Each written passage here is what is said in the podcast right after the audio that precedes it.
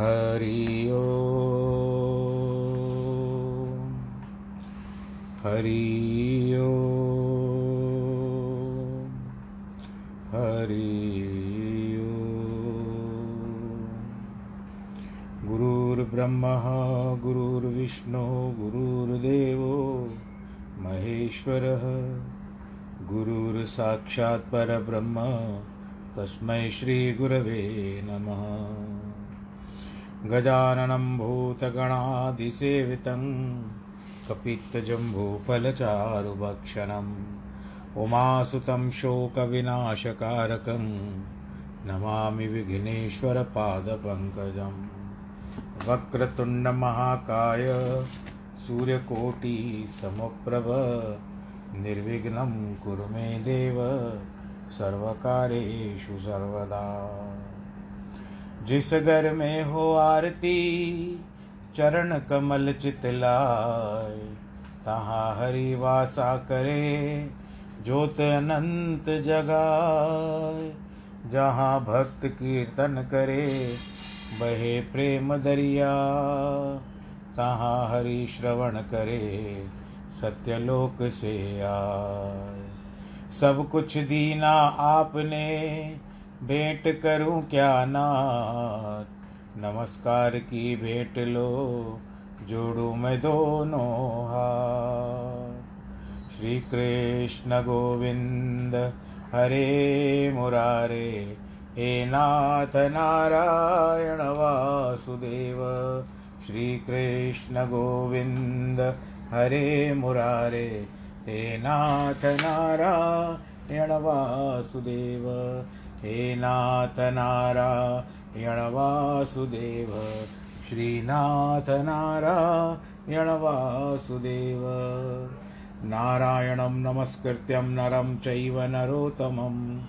देवीं सरस्वतीं व्यास ततो जयमुदीरयेत्। कृष्णाय वासुदेवाय, हरये परमात्मने, प्रणतक्लेशनाशाय, गोविन्दाय नमो नमः। ॐ नमो भगवते वासुदेवाय। ॐ नमो भगवते वासुदेवाय। हरि ओं नमो भगवते वासुदेवाय। प्रिय श्रोतागणों, नियम, आचार, विचार, ये संसार के जो चलते रहते हैं इनमें से हम भी एक हैं, जिनको इन सभी नियमों का या आचार विचार का समय के अनुसार पालन करना ही होता है। क्योंकि यदि हम अपने नियमों को परिपक्व रखेंगे और नियम के अनुसार चलेंगे तो ये हम किसी और के लिए उदाहरण बना सकते हैं। कोई और भी आपको देख करके उन नियमों का पालन कर सकता है। तो संसार में हमको बनना है तो अपने आप को पहले बनाइए, दूसरों का बाद में सोचिए। आज हम, जो भगवत गीता की ये धारा प्रवाह है, कथा के रूप में आपके समक्ष हमेशा पेश प्रस्तुत करता हूँ। इसका हम पाँच अध्याय पूरे पूरे कर चुके हैं, और आज हम कल से छठे अध्याय में आ चुके हैं। और ये छठा अध्याय है आध्यात्म योग के बारे में। इसके छठवें श्लोक से आरंभ करते हैं, क्योंकि आज कल तक आपने पाँच श्लोक का वर्णन सुना, आज छठे पर हम आज चलते हैं। बंधुरात्मा मन तस्य येना मैवात्मना जितः अनात्मनस्तु शत्रुत्वे वर्तेनात्मेव शत्रुवत्। उस जीवात्मा का तो यह आप ही मित्र है। जिस जीवात्मा द्वारा मन और इंद्रियों सहित शरीर जीता हुआ है जिसके द्वारा मन और इंद्रियों सहित शरीर नहीं जीता गया है उसका स्वयं शत्रु के सदृश शत्रु जैसा व्यवहार करता है। इसके पहले वाले जो श्लोक में भगवान स्पष्ट बताते हैं कहते हैं कि मनुष्य अप, मनुष्य अपना ही मित्र है अपना ही शत्रु है। जिसने अपने मन को जीत लिया, अपना ही मित्र है। किंतु जिसका मन उसके वश में नहीं है, वह स्वयं अपना शत्रु बन जाता है। अपने गुण अथवा दोष ही मित्र और शत्रु बनते हैं। अपना मन ही बंधन और मुक्ति का कारण है। विषयों में फंसा हुआ मन बंधन का कारण है। भगवान का चिंतन करने वाला मन मुक्ति परायण है। तो चुनना हमको है कि मन को हम अपना मित्र बनाते हैं या शत्रु बनाते हैं। बुरे कर्म करने वालों को यहाँ भी दुख और अंतकाल में नरक आदि दुख प्राप्त होते हैं। यदि मन पर नियंत्रण नहीं है तो मनुष्य को बुरे विचारों के आते ही रहते हैं। अगर हम तुरंत मन को फटकारेंगे तो ये बुराइयों से हटकर हमारा मित्र बन जाएगा। हमको रोकना है उसको। जैसे राजा का मंत्री अगर उससे न डरकर उसकी आज्ञा का पालन नहीं करता तो वह अवश्य उसका शत्रु बनकर उसे नष्ट करने का विचार करता रहता है। यदि मंत्री अच्छा है तो वह सदैव राजा का हित चाहेगा और उसके लिए सुखदायक होगा। संसार संकल्प मात्र है। जैसे मन का संकल्प, वैसे ही हमारे लिए संसार। जब आप घर बनाते हो तो मन में कितने सारे संकल्प धारण करके बैठते हो कि मैं जब घर बनाऊँगा तो इस तरह से यहाँ पर ये वस्तु रखूँगा, ये वहाँ पर ये वस्तु रखूँगा, यहाँ पर शोकेस आएगा, यहाँ पर टीवी आएगा। तो इस तरह से आपका मन संकल्प सहित चलता है अपने घर के समय, बनाने के समय में। तो मन जिस तरह से आपका संसार वैसे ही चलता है। मन जितना पाप की ओर जाएगा, उतना ही हमारा महान शत्रु बनेगा। उसके कहने के अनुसार चलना मानो सांप को दूध पिलाना है। अवश्य डंक मारेगा। ऐसे जीवों के सब प्राण निकलते हैं। जब प्राण निकलते हैं, तब यमदूत उनको बड़ा कष्ट देते हैं। जैसे गन्ने को पीस कर रस निकाला जाता है और शरीर के प्राण निकालते हैं, मन शुद्ध और सीधा हो जाए तो उस जैसा मित्र और सहायक कोई नहीं है। यही मन महात्माओं की सेवा करता है और यही विषयों में भी पड़ जाता है। जैसे एक सिक्के के दो पहलू है तो मन के भी दो पहलू समझ लीजिए। मन को जैसा रंग लगाएँगे, वैसा ही बनेगा। मन को जिस तरह के संस्कार सिखाएँगे, मन उसी तरह से चलेगा। जैसे पानी जिस रंग में बर्तन में डाला जाता है, पानी वैसा ही दिखाई देता है। यदि स्त्रियों के संग में आ जाता है तो स्त्री बन जाता है। पुरुषों के संग में पुरुष, संत और महात्माओं के संग में साधु बन जाता है। बुरे मनुष्य, बुरे मनुष्यों के संग में तो बुराई बनेगा। दयावानों के संग में दयालु, अत्याचारियों के संग में अत्याचार, क्योंकि संग बहुत बड़ी बात होती है। शक, और यदि शक्तिहीन होता है तो अर्जुन के समान बलवान भी धनुष बाण फेंक देता है। यदि शक्तिशाली हो गया तो सारे ब्रह्मांड का आधार ब्रह्मा, विष्णु, महेश भी, यह भी मन ही है। स्थिर होवे तो आत्मा चंचल है मन रूप दोनों लक्षण एक है, यही आश्चर्य अनूप। मन इतना शक्तिशाली है कि क्षण में यह आदमी को आकाश जितनी ऊंचाई पे उठा दे। क्षण में नीचे गिरा करके फेंक दे। सूर्य जैसे प्रकाशमान महात्मा को यही मन अंगार बना देता है। उसी प्रकार पुरुष का सारा प्रकाश लुप्त हो जाता है। जो पूर्णिमा के चाँद के समझ चमक रहे थे, वे मन का कहना मान करके नीचे गिरे। लेकिन तारों के समान चमकने लगे। उनका सारा प्रकाश नष्ट हो जाता है। तो समुद्र के सामने गहरे और गंभीर थे जो वे गड्ढे में, पानी में, सामने उथले मांस पर बन जाते हैं। बड़े बड़े वीर डरपोक बनकर हार जाते हैं। जिनकी वाणी शहद जैसी मीठी थी, वे बुराइयों के कारण विषैले लग रहे थे। और लोग इनके दूर भागने का प्रयत्न करते हैं। एक कहा जाता है कि अमीरी की तो इतनी की कि तुझ तुझ पे जहाँ लुटा बैठे। पहले भी कहा है ये बात। अमीरी की तो इतनी की कि तुझ पे हम जहाँ लुटा बैठे, और मारा जब गरीबी ने लात का हिसाब किताब तो तुझसे भीख मांग बैठे। शेर के समान गर्जना करने के मन के वशीभूत होकर बुराइयों में फंसकर गीदड़ हो गए। मन के कारण ही मनुष्य साधु या दुष्ट बनता है। प्रातः काल उठकर परमात्मा से यही प्रार्थना करनी चाहिए कि, हे प्रभु परमपिता, मेरा मन सदैव आपके चरणों में लगा रहे ऋषि, मुनि और भक्तों ने जो कुछ न मांगकर भगवान से यही मांगा है, वरदान, कि बुरा कर्म मनुष्य को अवश्य मैला करेगा, मन को भी अवश्य मैला करेगा, और ऐसा मन हमको नीचे गिरा देगा। मन पतंग, मतंग माने नहीं, जब लग ठोकर न खाई। जब तक मन रूपी हाथी धोखा नहीं खाएगा, तब तक नहीं सुधरेगा। इसी तरह सबको पश्चाताप करना पड़ता है। हर समय मन को सावधान करके गुरु के शब्द का अभ्यास करने से इसे परिवर्तित कर सकते हैं। जितात्मान प्रशांत परमात्मा समाहित, शीतोष्ण सुख दुख खेशु तथा माना पवानयो, जिन्होंने अपने मन पर विजय प्राप्त की है। वे सर्दी, गर्मी, सुख दुख आदि में तथा मान और अपमान में एक समान रहते हैं। ऐसे स्वाधीन आत्मा वाले पुरुष के ज्ञान में सच्चिदानंद घन परमात्मा सम्यक प्रकार में स्थित है। अतः उसे शांति पद की प्राप्ति होती है। इस और दूसरे दो श्लोकों में भगवान योगारूढ़ महात्माओं के लक्षणों का वर्णन करते हैं। वे परमात्मा को आकाशवत सर्वव्यापक मानते हैं।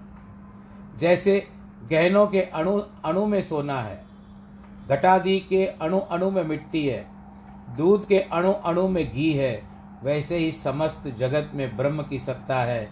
हाथी आकार में बड़ा है, चीटी छोटी, किंतु परमात्मा सभी में एक समान है।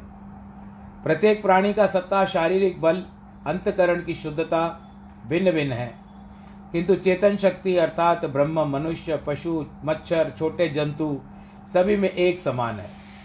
ब्रह्मा, विष्णु, शिव, भगवान में भी यही चेतना शक्ति है। जिनमें महान शक्ति दिखाई देती है, उसका कारण उनके अंतकरण में शुद्धता है। जैसे बिजली की सत्ता सभी बल्बों में एक समान है, किंतु बल्ब की स्वच्छता और शक्ति के अनुसार प्रकाश किसी में कम और किसी में ज़्यादा होता है। हम वाट्स में लगाते थे। साठ वाट का है, एक सौ बीस वाट का है, एक चालीस वाट का है, ये ज़ीरो वाट का है। प्रकाश तो वैसे ही है, परंतु मन की क्षमता, उस बल्ब की क्षमता कितनी होती चाहिए? कैपेसिटी कितनी होनी चाहिए? शांति के सिवाय सारी शक्ति व्यर्थ है। सिद्धियाँ प्राप्त होने से अहंकार बढ़ता है। ज्ञान मार्ग में बाधा पड़ती है। श्वासों का जाप, जिसको हम अगाध, अजपा जाप कहते आते हैं इतने दिनों से, वो अजपा जाप अगाध शक्ति प्रदान करता है। भगवान कृष्ण सोलह कला के संपूर्ण अवतार थे। माना जाता है, परशुराम, गुरु नानक, देव जी की भी बहुत सारी कलाएँ थी। कला का अर्थ है कि उनमें कितनी शक्तियाँ हैं। सभी जीव, मनुष्य अथवा पशु, पक्षी आदि पाँच कलाओं, जिस तरह से पृथ्वी, जल, वायु और अग्नि, आकाश वाले होते हैं, परंतु मनुष्य में छह या सात कलाएँ भी होती हैं। योग साधनाएँ और समाधि के बल से कलाएँ बढ़ सकती है। यह शक्ति बढ़ने से गुण रूप होती है। शरीर में धार्मिक शक्ति बढ़ती है। वह दूसरों को ऊपर अपने गुणों का प्रभाव डाल सकती है। चेतन सत्ता, गुरु और शिष्य के एक समान है। परंतु गुरु में आत्मक, आत्मिक बल अधिक अधिक होता है। यह बल अपने शिष्य को प्रदान कर उसे अपने जैसा बनाते हैं। जलता हुआ दीपक ही दूसरे दीपक को जलाता है। कुछ महात्मा आठ कलाओं वाले होते हैं। उनमें से अधिक दस कलाओं वाले ईश्वर का रूप होते हैं। और इससे अधिक साक्षात विष्णु भगवान को ही माना गया है। इस श्लोक में योगारूढ़ महात्माओं का दूसरा लक्षण यह बताया गया है कि राग द्वेष से दूर रहित होकर के शांति रूप होते हैं। इनकी शांति कृत्रिम यानी नकली नहीं होती नहीं पुस्तकों से पढ़ने से आती है, किंतु भजन और उपासना के बल से मिलती है। कितने लोग बाहर से समाधि लगाकर मनुष्य को धोखा देते हैं, बगुले पक्षी की तरह। लोग उन्हें सच्चे महात्मा समझकर पूछते हैं, किंतु इनका छल कपट अंत में प्रकट हो जाता है। गुरु नानक साहब जितने कपटी महात्माओं के बुरे लक्षण प्रकट कर उनको सीधे रास्ते पर लेकर आए थे। ऐसे कई गुरु गुरुओं के साथ में भी ऐसी कई घटनाएँ हुई है। बाहरी शांति तो बगले पक्षी की धारण कर मछली को ताकते रहते हैं। मछली को देखकर वे तड़पने लगते हैं, अर्थात उनका मन अशांत हो जाता है। सच्ची शांति तो इंद्र देवता को भी नहीं है। वह तो केवल संत महात्माओं को होती है, जिनमें ज्ञान का प्रकाश हुआ है, जिन्होंने भजन उपासना द्वारा अपने अंतकरण को शुद्ध किया है। उन्हें स्वर्गादि सुख की लालायत, लाला, लालच नहीं होती। उनका मन कभी नहीं डरता। वे गर्मी, सर्दी, सुख, दुख आदि, मान, अपमान में एक समान रहते हैं। वे जानते हैं कि सब शरीर का प्रारब्ध है। आत्मा तो निर्विकार है और सत्य चित्त आनंद स्वरूप है। वे आत्मा के अतिरिक्त और कुछ नहीं देखते, ऐसी शांति बड़े पुण्यों का फल होता है। तीसरा लक्षण क्या बताते हैं? वह सब में ब्रह्म दृष्टि रखते हैं। उनकी समाधि का विषय केवल परमात्मा ही है। वे समाधि में केवल उसी का अनुभव करते हैं। समाधि से उठने के समय वैसे आनंद को अनुभव करते हैं और जैसे परमानंद से भी ऊँचा हो। एक सामान्य व्यक्ति भी जब बहुत थका हुआ रहता है तो नींद आती है उसको, और जब नींद से उठता है प्रातः काल तो एकदम से तरोताजा होकर के उसको आनंद आता है कि कितनी अच्छी नींद आ गई मुझे। ऐसे परमानंद किसी को भी विषय भी भोगों से नहीं मिला है। यद्यपि समाधि में न स्त्री का, न धन पदार्थ का, न हीरे, मोती, जवाहरात आदि का, न राजपन का, न स्वर्ग का सुख है, तथापि समाधि में जो आनंद प्राप्त होता है वह समस्त ब्रह्मांड में सभी सुखों के आनंद से बढ़कर है। ये आनंद स्वयं परमात्मा है, जिससे उत्तम और कुछ नहीं हो सकता। कोई वस्तु खाने के समय अगर हमारा ध्यान दूसरी ओर होता है तो हम कहते हैं कि मैंने खाया तो है, किंतु स्वाद नहीं आया। समाधि में वृत्ति स्थिर हो जाती है और आत्मा का प्रतिबिंब उस पर पड़ता है, अतः आत्मिक हो जाता है। उस जैसा आनंद और कोई नहीं है। इसलिए प्राचीन काल में ऋषि मुनि वर्षों तक समाधि में लीन रहते थे। यदि परमात्मा का अनुभव करना है तो समाधि में परमात्मा का ध्यान और हृदय में अनहद शब्द सुनना चाहिए। सब कुछ हमारी इच्छानुसार होना असंभव है। उल्लू चाहता है कि वह सदैव रात हो। चकवा चाहता है निरंतर सूर्य चमकता रहे। परंतु योगी लोग जानते हैं कि संसार का चक्र आदि से परमात्मा की आज्ञा के अनुसार ही चल रहा है और अंत तक चलता रहेगा। हम केवल साक्षी होकर देखना जो होता है, वही दिखाई देगा। ज्ञान विज्ञात, विज्ञान तृप्तात्मा कूटस्थो विजितेन्द्रिय, युक्त इत्युच्यते योगी समलोष्टा क्षमा कांचन ज्ञान विज्ञान से इस योगी का अंतकरण तृप्त है। तथा जिसकी बुद्धि स्थिर है, जिसकी इंद्रिया जीती हुई है, जो मिट्टी, पत्थर और स्वर्ण को एक समान मानता है, वह योगी मुक्त अर्थात भगवत प्राप्ति करने वाला है। भगवान की आज्ञा है कि ज्ञान और विज्ञान प्राप्त कर मन को तृप्त करें। अग्नि में घी डालकर आशा रखें कि अग्नि तृप्त होगी, यह असंभव है। आप जितनी बार अग्नि में घी डालते जाओगे, वो और मचलती जाएगी। इसी प्रकार यदि हम चाहें कि विषय भोगों से मन की तृप्ति होगी तो यह भी असंभव है। हमारे अंतकरण में अनेक जन्मों की वासना रूपी मैल भरा पड़ा है। यह ज्ञान से दूर दूर होगा और विज्ञान से मन की तृप्ति होगी। ज्ञान का अर्थ है शास्त्रों और पुराणों की शिक्षा और विज्ञानों का अर्थ है अपरोक्ष ज्ञान, अर्थात आत्मा का अनुभव, जो समाधि से मिलता है। इसके अतिरिक्त कोई स्वर्गलोक अथवा ब्रह्मलोक तक जाए तो भी शांति नहीं मिलेगी। अगर हम आपको रॉकेट में घुमा कर आए, रॉकेट दे दे, भाई जाओ या हम चले साथ में तो आप को एक बार तो बड़ा आनंद आएगा चाँद पर जाने के लिए। परंतु बाद में कहोगे कि पंडित जी, महाराज जी, हमको सूर्य तक भी लेके चलो।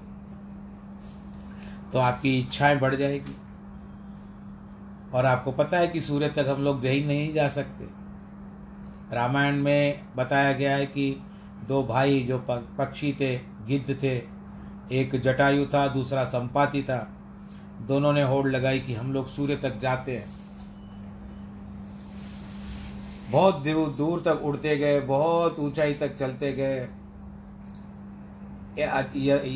अचानक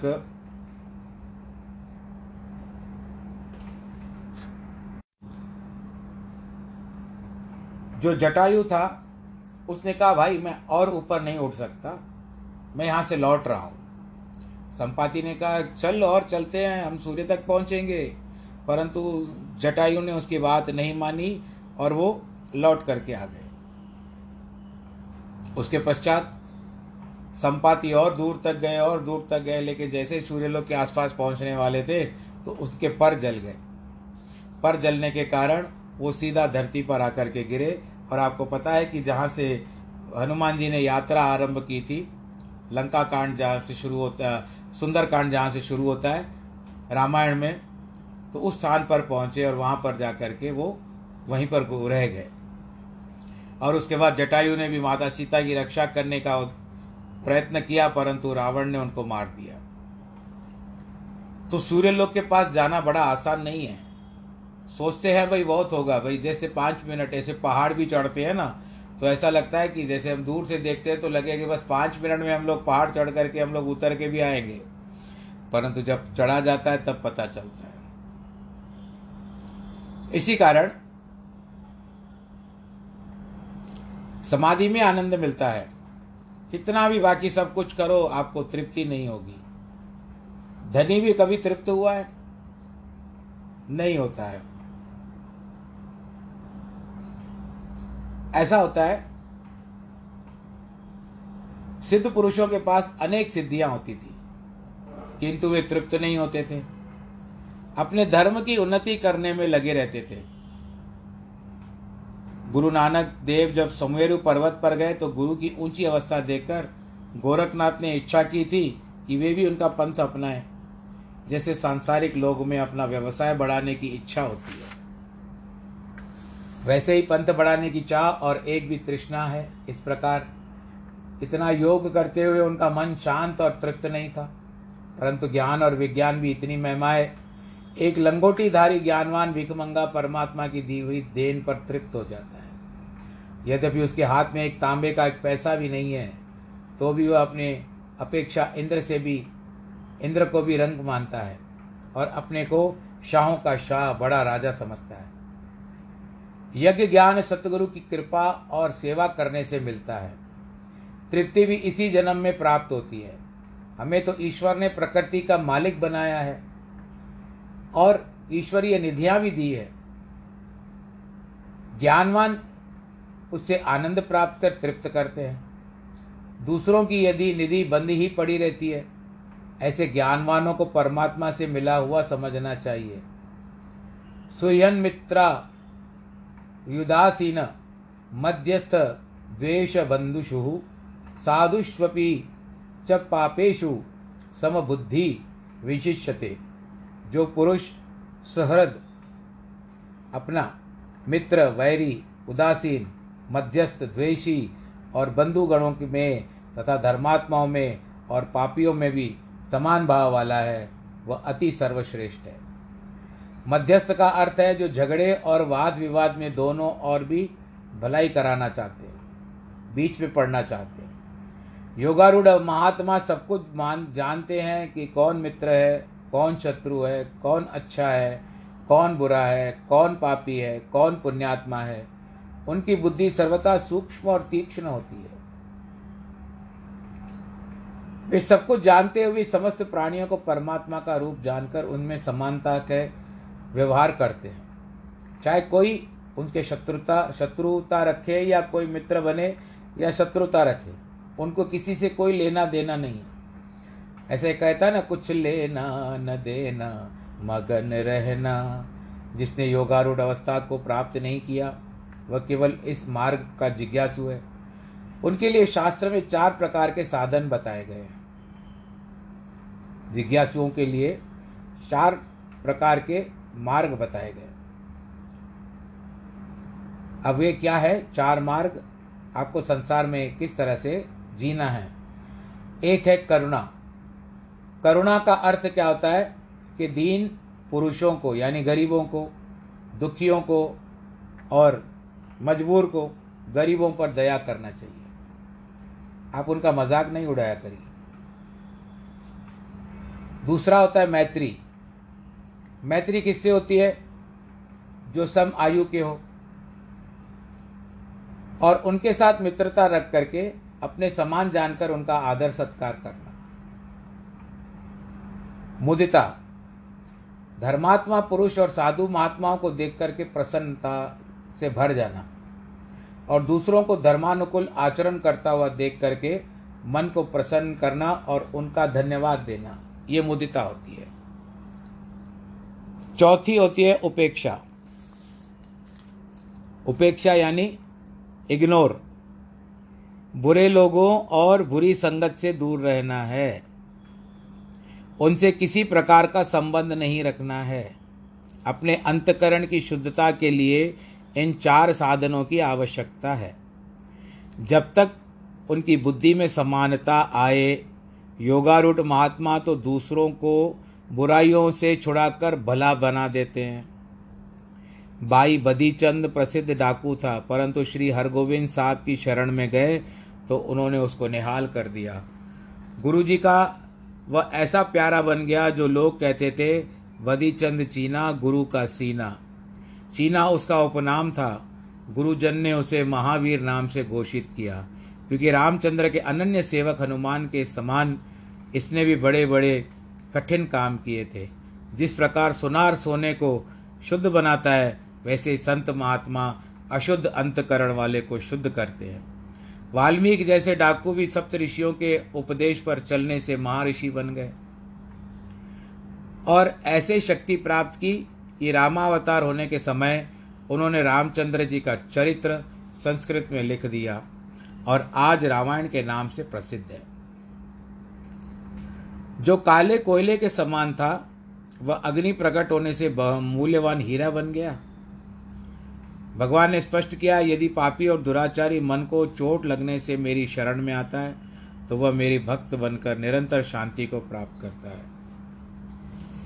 योगी युन, युंजित सततमात्मान रहसी स्थित एकाकी यत चितात्मा निराशी रब परिग्रह, इसलिए उचित है जिसने मन और इंद्रियाँ सहित शरीर जीता है। ऐसे वासना रहित और संग्रह रहित योगी अकेला ही एकांत स्थान में स्थित होकर निरंतर आत्मा को परमेश्वर में ध्यान में लगाओ। इस श्लोक में चित्त शब्द का अर्थ है अंतकरण। आत्मा का अर्थ है स्वयं, अर्थात इंद्रियों के साथ शरीर, मन, बुद्धि, चित्त और अहंकार मिलाकर अंतकरण हो जाता योग अभ्यास करने वाले पुरुष अगर निवृत्ति मार्ग पर हैं तो उसे संसार के समस्त पदार्थों का त्याग कर, एकांत स्थान में स्थित होकर ध्यान और समाधि में रहना चाहिए। यदि कोई गृहस्थ योग अभ्यास करना चाहे तो वह अपने मन में किसी एकांत कमरे में बैठकर अथवा किसी नदी या तालाब के तट पर बैठकर कर सकता है। योगाभ्यास नियमित रूप से प्रतिदिन करना चाहिए। और धीरे धीरे समय की अवधि को बढ़ाना चाहिए। आशाएँ, तृष्णाएँ, लालसाएँ मन को चंचल और अशांत करती रहती हैं। इनका शांति और आत्मज्ञान में विरोध है। सच्चे साधुओं और योगियों को पदार्थ संग्रह से दूर रहना चाहिए। उन्हें विश्वास होना चाहिए कि आवश्यकता अनुसार ईश्वर सब कुछ देता है। यदि प्रारब्ध अनुसार इनके पास धन आता भी है तो आय से ज़्यादा व्यय करके धन समाप्त कर देते हैं। कुछ नहीं बचाते। सारांश यह है कि वे सदैव ईश्वर के ध्यान में रहे। एक, एकांत में निवास करें। दो, भजन समाधि के समय अकेले रहें। तीन, शरीर इंद्रियों को जीतकर अंतकरण को शुद्ध रखें। चार, आशाओं से मुक्त रहें। पाँच, और पदार्थों का संग्रह न करें। छ यहाँ योगी का अर्घ कोई अर्थ कोई साधारण वेशधारी योगी नहीं है, किंतु सच्चा योगारूढ़ महात्मा है। हम संसार में देखते हैं, जिन पदार्थों में अधिक रुचि होती है, उन्हें भोगा जाता है। उनके स्वाद में वृत्ति लगी रहती है। और युवा अवस्था में जो आनंद उससे प्राप्त किया था, उसकी स्मृति आज भी है। इसी प्रकार योगारूढ़ महात्मा अपना चित्त निरंतर आत्म तत्व में स्थिर रखते हैं। समाधि में जो ईश्वरीय आनंद उन्हें प्राप्त होता है, वह समाधि के पश्चात भी नहीं भूलते और उसी आनंद में वे मग्न रहते हैं। अर्थात आत्मचिंतन के अतिरिक्त उनकी वृत्ति में कोई कुछ नहीं है। योगी से गिरने के कोई कार्य योग से गिरने के कई कारण हैं। देवतागण प्रयत्न करके गिराते हैं।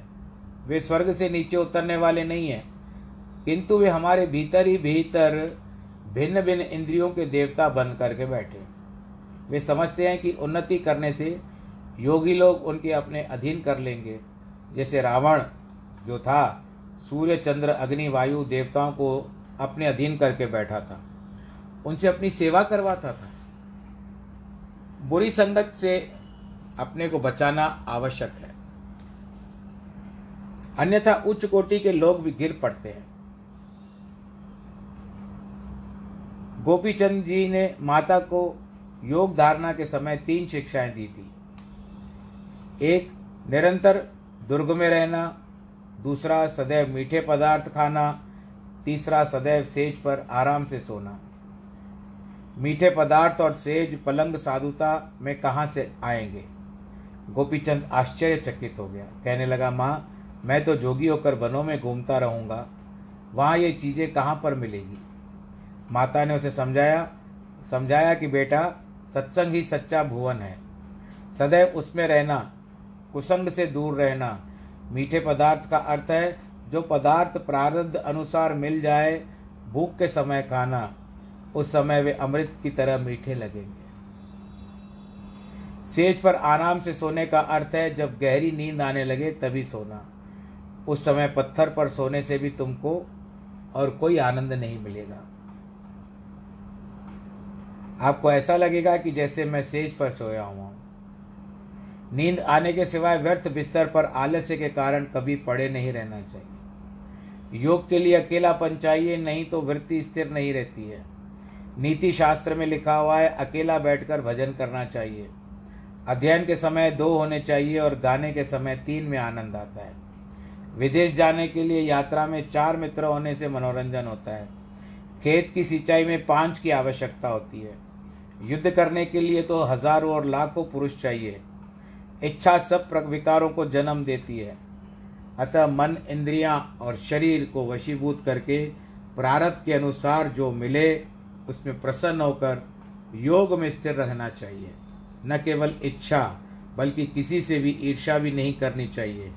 कबीर साहब जी ने कहा है, काहू दीने पाट पटंबर, काहू पलंग नवारा काऊ गरी गोदरी नाही, काऊ का पहरारा? फल की सब्ज़ी क्यों कहते? ईरख वाद न कीजिए रे मन, सुकृत कर लीजिए रे मन। इस शब्द का किसी ने कबीर से प्रश्न पूछा, इसका कोई प्रमाण है? कबीर ने उत्तर दिया, कुंभारी एक जो माटी गूंदे, बहुविधि बाद लाई। काओ रे मोती मुक्ता मिले काओ में ब्याद मैल पन आई इस प्रकार ब्रह्मा जी के सब शरीर पाँच तत्वों से बनाता है। माता पिता एक होते हुए भी कोई राजा बन जाता है तो कोई दूसरों की सेवा करता है। माता पिता जन्म देते हैं, परंतु वो अपनी संतान को भाग्य नहीं दे सकते। शुद्ध भूमि पर कुशा, दर्भ का जो आसन होता है, या कुशा घास होती है, मृगशाला और वस्त्र बिछाकर आज के समय में मृगशाला नहीं मिलेगी क्योंकि आज ये जो शिकार का आ, वो क्या कहते हैं कि शिकार बैन हो चुका है। तो आप वस्त्र बिछाकर या कुशा का आसन बिठाइए। अपने आसन अति ऊँचा न करके नीचे रख करके स्थिर होना चाहिए। स्वच्छ और पवित्र स्थान का अर्थ है गंगा तट। ऋषिकेश। उत्तरकाशी आदि स्थान है, जो स्वभावतः पवित्र है। या तो मिट्टी और गोबर से लीपी हुई भूमि हो, उस स्थान पर किसी सांप या अन्य विषैलु जंतु का डर न हो, और न कोई विघ्न डाले, डालने वाला दुष्ट पुरुष अथवा शत्रु हो। केवल स्थिर स्थान पर अनेक होना आवश्यक नहीं है। भूमि सीधी हो, आसन न अति ऊँचा हो, न नीचा हो। वहाँ पहले कुशा डालकर, उसके ऊपर मृगशाला या सिंहशाला डालकर, वस्त्र बिछाकर आसन बनाना चाहिए। ये वस्तुएँ इसके लिए आवश्यक है कि पृथ्वी में आकर्षण शक्ति है, शरीर के का प्रभाव उसके ऊपर नहीं होना चाहिए। तो बीच में एक आसन आवश्यक है डालने के लिए। आप कोई भी ऐसे कुछ माला वाला फेरते हो तो कृपया पृथ्वी पर बैठ करके माला को न फेरा करो। और माला को सदैव ढक करके फेरा करो। यदि आपको कोई जाप करना है तो आपको माला को ढकना है। अगर आपको गौमुखी है तो बहुत अच्छा। अगर नहीं है तो आप किसी वस्त्र, आपका आजकल तो सामान्य घरों में नैपकिन होते हैं, जो शुद्ध होने चाहिए, उनको ढक करके माला करिए। अब देखिए, अब ऊंच नीच की बात बताते हैं।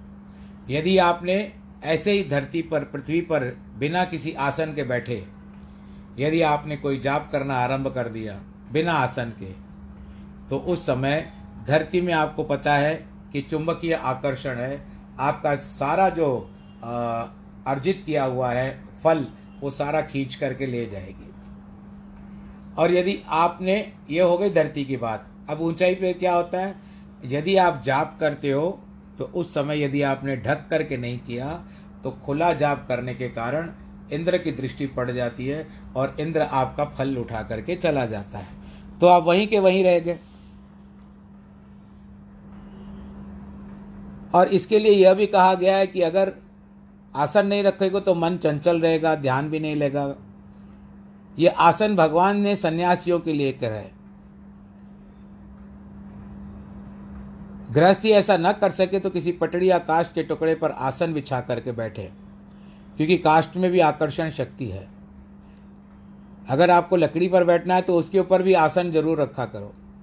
शास्त्रों में लिखा हुआ है, योग में प्रवृत्त होना हज़ारों अश्वमेध यज्ञों और सैकड़ों राजसी यज्ञों से सोलह बार अधिक फलदायक है।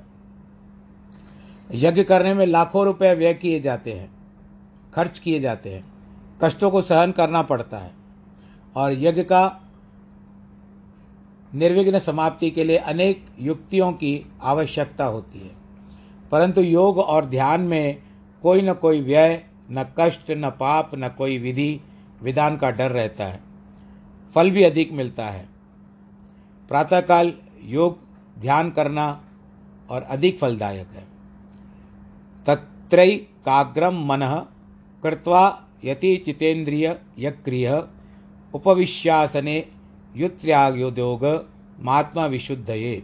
ऐसे आसन पर बैठकर मन को एकाग्र कर, चित्त और इंद्रियों को, क्रियाओं को वश करके व्यक्ति अंतकरण की शुद्धि के लिए योग का अभ्यास करे।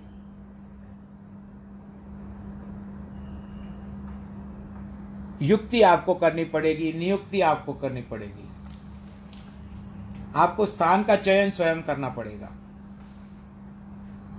एक शुद्ध स्थान का चयन कर लीजिए, जहाँ पर बैठ करके आपको जिस तरह से बताया गया कि आसपास में कोई ऐसे नकारात्मक जो वातावरण न हो, शुद्ध वातावरण हो तो वो होता है भगवान जी का ध्यान और भगवान जी की कोठी। भगवान जी के स्थान पर जहाँ पर आप दीपक जलाते हैं, शुद्ध वातावरण के लिए अगरबत्ती, धूप जलाते हैं तो वो भी एक प्रकार का शुद्ध वातावरण उत्पन्न कर देता है। मन लगता है। और अपने आप को एकाग्रचित करना चाहिए, चारों ओर से। कि सब यहाँ से ध्यान हटा दिया, यहाँ से ध्यान हटा दिया। और स्वयं प्रभु भजन में या भजन कीर्तन में या आप जप करने में लीन हो गए। उस समय यह नहीं सोचना चाहिए कि बाहर कोई बैल बजाएगा तो मुझे उठ करके जाना है। तो आपको उसके लिए किसी और को नियुक्त करना है। जब तक मजबूरी ना हो, जब तक आपको ना हो तो तब तक ना उठें। जितना हो सके स्मरण करें। और आप ये भी बात समझ लीजिए कि आजकल जिस तरह से कईयों को नीचे बैठने में थोड़ा सा कष्ट होता है तो उसकी चिंता ना करें। पहले भी कई बार ये बता चुके हैं हम कि यदि आपके पास कोई ऐसी कुर्सी हो, ऊपर बैठने का कोई स्थान हो, उपयुक्त स्थान हो, जहाँ पर आप शुद्ध समझते हो, या पूजा स्थान पे उस स्थान, उसको रख दीजिए कुर्सी को। और आप उस समय ये मत सोचिए कि अगर कुछ है, वहाँ पर बैठ करके बड़े आनंद के साथ आप उसके ऊपर आसन अवश्य रखिए।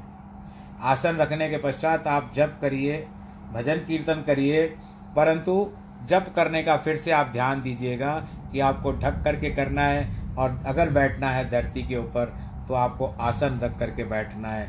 नहीं तो धरती माता खींच के जाएगी और ऊपर इंद्र भी खींच जाएगा खींच के जाएगा तो आपका किए कराए पर पानी फिर जाएगा। तो आज के बस यहाँ पर इस प्रसंग को हम विश्राम देते हैं। आज जिनका जन्मदिन है, उनको बहुत बहुत बधाई और वैवाहिक वर्षकांड भी जिसकी हो, उनको बहुत बहुत बधाई। आप सब लोग खुश रहें, आबाद रहें। इस समय में लॉकडाउन धीरे धीरे खुल रहा है, परंतु आप अपनी सावधानी अवश्य रखें सैनिटाइज़र अपने पास रखें छोटी छोटी डिब्बियों में भी आता है, वो अपने जेब में रखें तो आपको आसानी हो सकती है। ग्लव्स का ध्यान रखें और भीड़ भाड़ से में जाने से बचें और बुज़ुर्ग लोग तो भी ये करें। इसके लिए आज के प्रसंग को यहीं पर पूरा करते हैं। सर्वे भवन्तु सुखिना सर्वे संतु निरामया, सर्वे भद्राणी पश्यन्तु। माँ कश्चि दुख भाग भवेद ओम नमो भगवते वासुदेवाय।